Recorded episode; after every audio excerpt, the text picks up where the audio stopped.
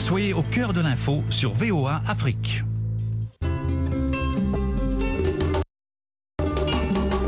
Foi et tradition, Vérité et doctrine le dialogue des religions. sur la voie de l'Amérique. Bonsoir madame, bonsoir messieurs, bienvenue dans ce dialogue des religions. Eric Mandelakiza avec vous au micro. Dans un contexte étendu au Moyen-Orient, ce soir nous explorons des stratégies innovantes pour lutter contre la haine interreligieuse. Des perspectives variées sont proposées par nos invités pour favoriser la coexistence pacifique entre les différentes croyances dans la région.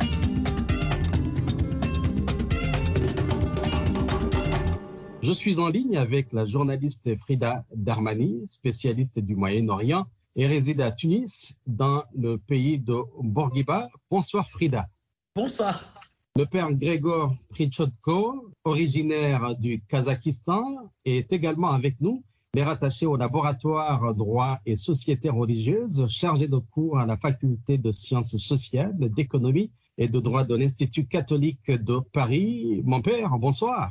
Bonsoir Eric, bonsoir à tous. Père Grégor, comment favoriser le dialogue interreligieux pour combattre l'antisémitisme et quelles sont euh, les actions euh, spécifiques à mettre en place? Le dialogue entre religieux, c'est euh, quelque chose d'essentiel pour combattre toutes les discriminations en général, et y compris l'islamophobie, l'antisémitisme, toutes les discriminations sur la base euh, religieuse ou euh, raciale euh, qui sont très présentes. Actuellement, le monde s'est détourné de tous les problèmes en fixant un seul problème concernant le conflit israélo-palestinien, mais il est vrai qu'en Ukraine, où je suis allé à trois reprises dans l'émission humanitaire pendant cette guerre, que la guerre continue et les civils meurent qu'il y a quelque chose de beaucoup plus profond que juste, euh, disons, euh, cette incitation à la haine religieuse. Il y a quelque chose dans euh, l'être humain actuel qui a besoin d'être guéri parce que le monde n'ira pas bien euh, sans cela. Et donc, euh, concernant le dialogue entre religieux, je rappelle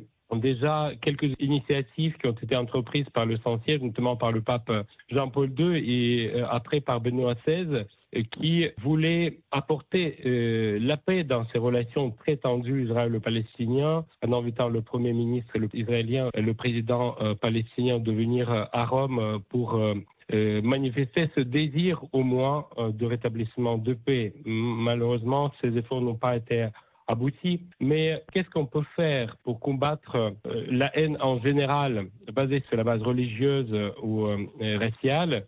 Le dialogue entre religieux est très important, notamment dans le combat contre l'antisémitisme. C'est le dialogue euh, judo-chrétien qui euh, occupe euh, une place tout à fait significative. Parmi les documents récents euh, émanés de Saint-Siège, nous pouvons citer l'encyclique du pape François, Evangelii Gaudium, euh, qui affirme que le dialogue et l'amitié avec les Juifs d'Israël font partie de la vie des disciples de Jésus. Euh, donc cela se place tout à fait dans la même ligne que la condamnation de l'antisémitisme déjà par Pie XI au début du siècle dernier et tous les papes euh, successifs. Euh, en ce qui concerne le dialogue judéo-chrétien, qui euh, aux différents niveaux prend une place significative, il peut apporter beaucoup de fruits. Et un élément important de ce dialogue, c'est l'approfondissement des études de l'héritage religieux commun, l'étude de la Bible hébraïque, l'archéologie biblique, etc.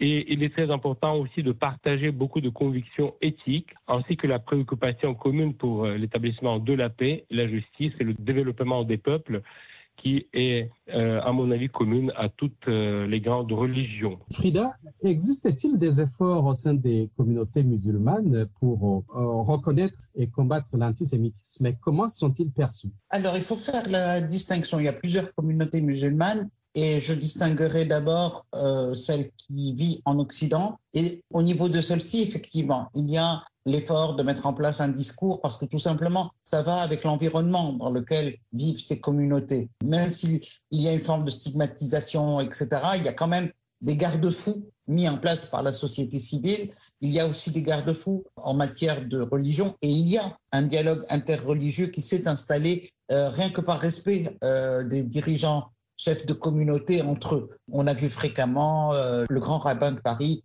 avec euh, grand rabbin de France, pardon, avec le, le mufti de, de, Paris, etc. Donc il y a toujours eu ce genre de choses, mais pas forcément euh, en terre d'islam, je veux dire sur dans des pays qui sont musulmans dans leur constitution. Il y a aussi une chose qui est très très importante qui nous nous a beaucoup marqué en Tunisie, c'est justement tous les élans de paix et tous les discours de paix qu'ont lancé les différents papes. Ça paraît absurde que ça nous parvienne jusqu'ici, mais tout simplement parce qu'on on est très très proche euh, des Italiens historiquement, qui ont beaucoup vécu en Tunisie, donc on maîtrise l'italien, donc on, regarde beaucoup les médias et la télévision italienne, et ces discours-là nous parviennent. Tout ça, ce sont des choses qui ont leur importance, tout comme aussi le fait que beaucoup d'entre nous ont participé aux rencontres communique de Bari, parce que tout simplement, il y a eu des, gens de bonne volonté qui se sont dit, oui, il faut qu'on se rapproche aussi de cette manière-là. Seulement, en dehors de ces moments privilégiés, le discours interreligieux n'est pas vraiment très, très présent, l'indifférence de la société en même temps. Ceci dit, il y a une chose très, très importante, c'est qu'en islam, il n'y a pas de clergé. Mais chose importante, ce sont les prédicateurs qui ont pris le relais, qui, eux, prêchent ce qu'ils entendent, eux, paraître une bonne parole, mais qui est en général une parole vraiment de haine et de violence et qui sont aujourd'hui mis en avant à travers les réseaux sociaux, à, travers Internet, etc. Et cela, aujourd'hui, ont, permis à ce que les gens opèrent un amalgame, c'est-à-dire qu'aujourd'hui, la cause palestinienne est devenue une guerre sainte. Et ça, ça c'est une distorsion. D'ailleurs, ce qui distingue aujourd'hui ce Hamas qui est terroriste de l'Organisation de libération de la Palestine, l'OLP, historique, c'est la laïcité déjà puisque l'OLP était basé sur un principe de, laïcité. Donc c'est pour dire qu'on est parti là pour le moment dans une espèce de distorsion qui fait que aujourd'hui pour beaucoup euh, c'est un jihad. Et ce qu'on n'a pas, alors le jihad est entendu comme lutte, comme combat. L'islam, quand il invite au jihad, c'est un niveau symbolique. On devrait même le remplacer par le jihad qui est l'effort. On demande à l'être humain, à l'individu de faire un effort, de se sublimer, de transcender la difficulté pour être encore meilleur. Et c'est ça qui est attendu aujourd'hui, qu'on voudrait bien que dans l'éducation, on arrive à transmettre aux jeunes, entre autres, justement toutes ces nuances et ne pas les laisser aller à devenir des chairs à canon tout bêtement. Dans le Coran, dans la, la sourate numéro 5, au verset 72, il est dit, dit aux hommes des Écritures, vous ne vous appuierez sur rien de solide tant que vous n'observerez pas le Pentateuch, l'évangile et ce que Dieu a fait descendre d'en haut. Donc c'est déjà dire que l'islam, contrairement à toutes les idées qui ont été faites, le fond de l'islam est un fond de paix, de rencontre. Mais ce qu'en ont fait les hommes peut parfois être totalement perverti. L'islam a été récupéré par les mouvements extrémistes, mais l'islam, est dans notre pratique quotidienne. Donc on, il ne viendrait à l'idée de personne de pouvoir le, stigmatiser euh, ou l'instrumentaliser tout simplement. Maintenant, il est évident qu'il y a aujourd'hui une rupture, il y a une faille, cette faille est énorme.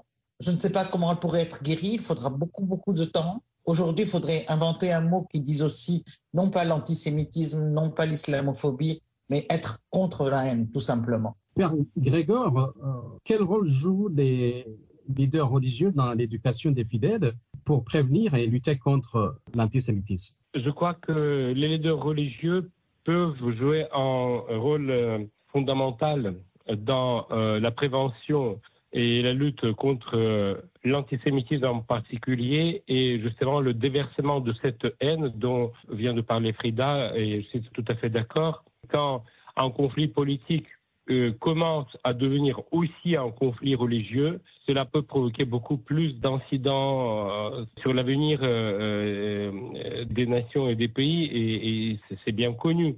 Donc les leaders religieux, dans ce contexte-là, et notamment dans la lutte contre la haine en général et contre l'antisémitisme, peuvent organiser des bonnes, belles initiatives locales. Déjà des rencontres entre les représentants des différentes euh, religions pour manifester ce message de la paix qui est véhiculé par, euh, par les grandes religions monothéistes, mais euh, qui euh, n'est pas toujours partagé par tous. Et euh, suivant en tel ou tel contexte, les initiatives locales euh, favorisées par les leaders religieux dans le domaine notamment du dialogue judéo-chrétien dans le cas euh, donc de la lutte contre l'antisémitisme sont très importantes. Actuellement, elles sont très multiples en Europe et aboutissent souvent à des documents importants qui mettent euh, en évidence les valeurs communes euh, je peux citer un document euh, récent, la déclaration des évêques de France qui s'intitule Lutter ensemble contre l'antisémitisme et l'antijudaïsme sera la pierre de toute fraternité réelle. Cette déclaration a été signée le 1er février 2021.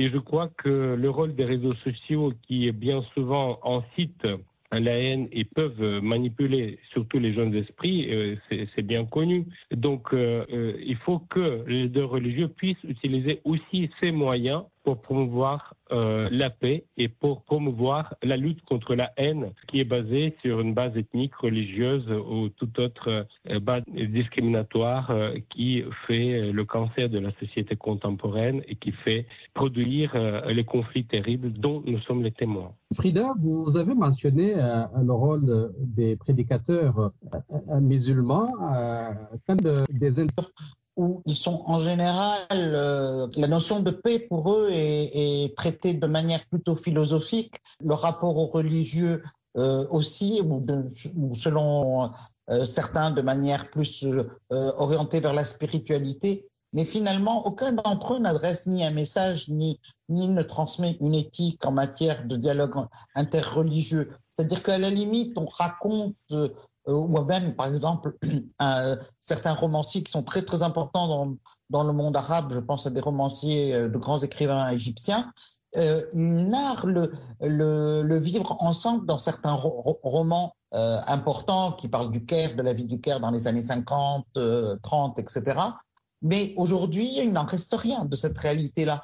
Euh, en fait, euh, on se retrouve confronté à deux choses dans ce monde musulman. On est confronté à un environnement social qui est plus euh, nationaliste arabe que ouvert sur le monde, confronté, je ne veux pas dire un Occident, mais à ce monde extérieur au monde arabe où on a l'impression d'être euh, pas toujours les bienvenus. Et donc, ce qui fait qu'on est aujourd'hui euh, entre nous quelque part, on est sûr d'être victime et de ne pas avoir accès à des choses auxquelles d'autres auraient accès facilement, etc. On le voit même de la façon dont on est traité au niveau migratoire, etc. Tout ça est, euh, est un cumul qui fait qu'aujourd'hui, le discours interreligieux dans des pays comme au Maghreb, ça semble quelque chose de, presque absurde. Euh, pourtant, pourtant, il y a une chose très très curieuse en Tunisie dans les pratiques que nous avons. Nous allons le 15 août euh, rendre grâce à la Madone, à l'église de la Goulette. Nous célébrons Noël pour certains. Moi, je sais que à Pâques, par habitude, euh, je fais des, artichauts comme le faisaient mes, grands-parents. Et euh, en même temps, euh, bien sûr, il y a le carême, etc. Donc il y a des choses qui sont, communes à toutes les religions qu'on pratique sans même plus savoir quelles sont leurs origines. Il nous manque, alors entre les prédicateurs et entre les gens qui théorisent la religion nos rapports aux, religieux, il manque ces chaînons dans la société qui font que qu'on puisse, au niveau de, des individus, des familles, des, groupes sociaux, avoir un peu de vulgarisation, de diffusion de toutes ces idées-là. C'était peut-être un peu le rôle qu'avaient les, euh, prêtres qui faisaient du catéchisme, etc., euh, euh, dont je me souviens dans mon enfance, et qui était utile peut-être à ça. Nous n'avons pas ça dans le, dans le monde musulman. Et cette, cette intermédiation entre le religieux, le politique et, et la parole simple du citoyen, voilà, quelque chose qu'il faudrait inventer. Père Grégor, comment concilier la foi chrétienne avec euh, la reconnaissance de la contribution juive à l'histoire religieuse et culturelle? Nous savons que l'Église catholique s'adresse euh, un regard très particulier au peuple juif et elle considère que l'alliance du peuple d'Israël avec Dieu n'a jamais été révoquée, donc c'est le peuple de l'alliance. Le christianisme partage avec le judaïsme une part importante des saintes écritures, considère le peuple de l'Alliance et sa foi comme une racine sacrée de sa propre identité chrétienne. Donc, euh, l'épître aux Romains euh, en parle dans le chapitre 11, c'est incontestable. Ce que le pape actuel explique dans son encyclique Evangelii Gaudium, il souligne qu'en tant que chrétiens, nous ne pouvons pas considérer le judaïsme comme une religion étrangère, par exemple, ni encore moins la classer parmi, au même niveau que les religions païennes, où euh, la conversion au christianisme demande vraiment un, renoncement à l'idolâtrie, etc. C'est pas du tout le cas. Les chrétiens et les juifs croient ensemble en l'unique Dieu qui agit dans l'histoire et accueille la commune parole révélée. Donc c'est déjà une base solide pour pouvoir donc euh, marcher ensemble. Concernant sa propre mission, bien sûr, l'Église euh, euh, ne cesse d'annoncer Jésus comme véritable Messie, ce qui n'est pas partagé par le monde juif, sauf certains mouvements messianiques qui ont reconnu euh, donc Jésus en tant que Messie aussi pour le peuple juif. Il y en a pas mal euh, actuellement euh, en Israël. Ce sont un petit peu les électrons libres, mais c'est très intéressant de voir leur évolution aussi parce qu'ils joignent à la fois cette reconnaissance de Jésus en tant que Messie d'Israël à leurs pratiques qui sont les pratiques juives. Donc, il y a toutes ces différentes facettes qui peuvent nous aider à marcher euh, ensemble.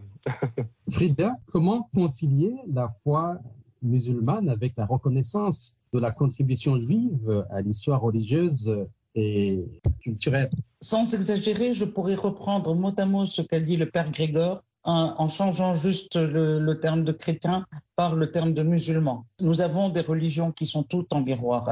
Elles, croient toutes en la parole révélée. Elles se fondent sur la parole révélée et sur l'unicité de Dieu. C'est la profession de foi de l'islam. Qu'est-ce qu'on pourrait trouver de mieux pour pouvoir justement aller contre tout ce qu'on peut voir euh, comme euh, levée de bouclier, que ce soit l'antisémitisme ou l'islamophobie ou toutes les autres euh, tendances extrêmes qui se manifestent aujourd'hui. Quelles sont les nuances à apporter entre la critique légitime de la politique israélienne et l'antisémitisme, Frida? Alors, les critiques légitimes qu'on peut porter à Israël, c'est tout un fait de politique, ce n'est pas un fait de religion. Mais on tente de tirer. La première chose déjà qui choque, c'est comment on est en train de tirer une légitimité en mettant en avant la religion. Voilà, moi j'ai l'impression tout simplement qu'aujourd'hui il y a des choses qui, nous échappent, euh, qu'on n'arrivera pas du tout à comprendre, à avoir les vraies raisons de ce qui se passe actuellement. Mais ceci dit, on a euh, un proverbe tunisien qui dit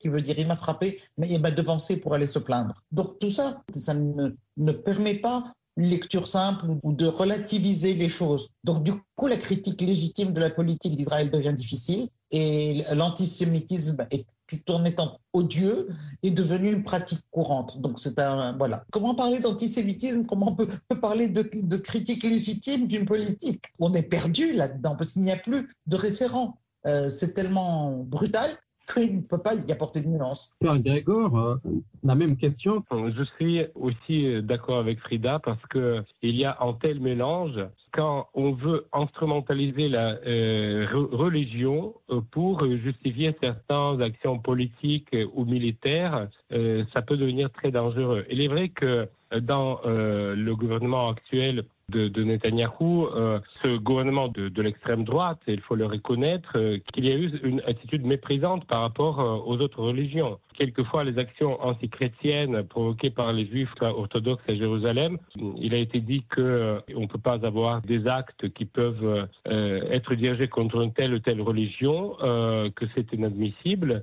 Mais il y a plusieurs choses qui se mélangent. C'est un mélange très compliqué des ambitions politiques, à la fois quand on euh, implique le facteur religieux à l'intérieur, plus euh, dans un contexte d'un conflit militaire, c'est vraiment très compliqué de pouvoir euh, distinguer ces différents composants qui forment cette haine qui peine, ce qui est vraiment très terrible de constater, de voir ça à nos jours. Et je le vois actuellement, par exemple, avec la religion orthodoxe en Russie, où tous les crimes de la guerre en Ukraine sont complètement justifiés par je ne sais pas quelle cause sainte. Vous voyez en ce qui concerne les croyants, les personnes croyantes, ils doivent se euh, mettre ensemble pour prôner un discours anti-haine générale qui peut envahir les cœurs, euh, euh, notamment des jeunes, et qui peut provoquer, sont très manipulés par les médias, notamment par les réseaux sociaux, et qui peut provoquer cette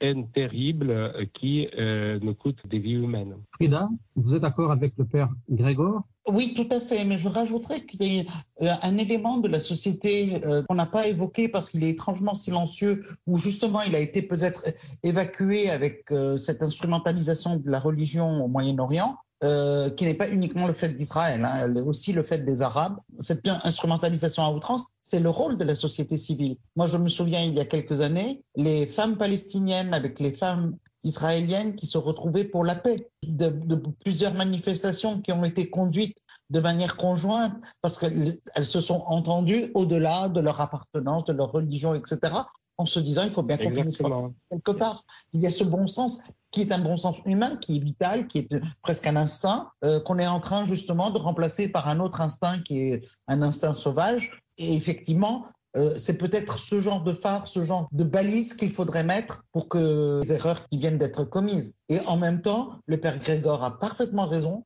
en évoquant ce parti de droite, ce gouvernement très à droite en Israël, qui crée lui-même une distorsion. On a bien vu qu'au moment où il y avait des colombes au pouvoir, les choses allaient mieux. Ceci dit, effectivement, il faut revenir aussi là-dessus, c'est qu'il faudrait peut-être aussi, dans ces pays arabes, ne faut pas oublier que dans les pays arabes, alors les pays arabes sont d'abord issus d'un découpage artificiel euh, du Moyen-Orient. Deuxièmement, ce sont des pays, il n'y a pas si longtemps que ça, il y a encore un siècle, étaient composés de tribus. Donc aujourd'hui, cette communauté, c'est vrai qu'on a le sens de la communauté, on n'a pas le sens du pays vraiment, se cherche et se, en trouvant parmi les repères qu'elle essaye de poser, c'est son rapport à la, à la Palestine. Elle s'est appropriée la cause palestinienne, quitte à en faire une cause plus importante que sa propre cause nationale. Tout ça est très très important et n'est pas pris en compte dans toutes les réflexions entamées par les, intellectuels, etc., qui pourraient avoir du poids. Les influenceurs, les, enfin, je parle d'influenceurs parce que malheureusement, je ne peux plus dire les philosophes ou que personne ne suit vraiment,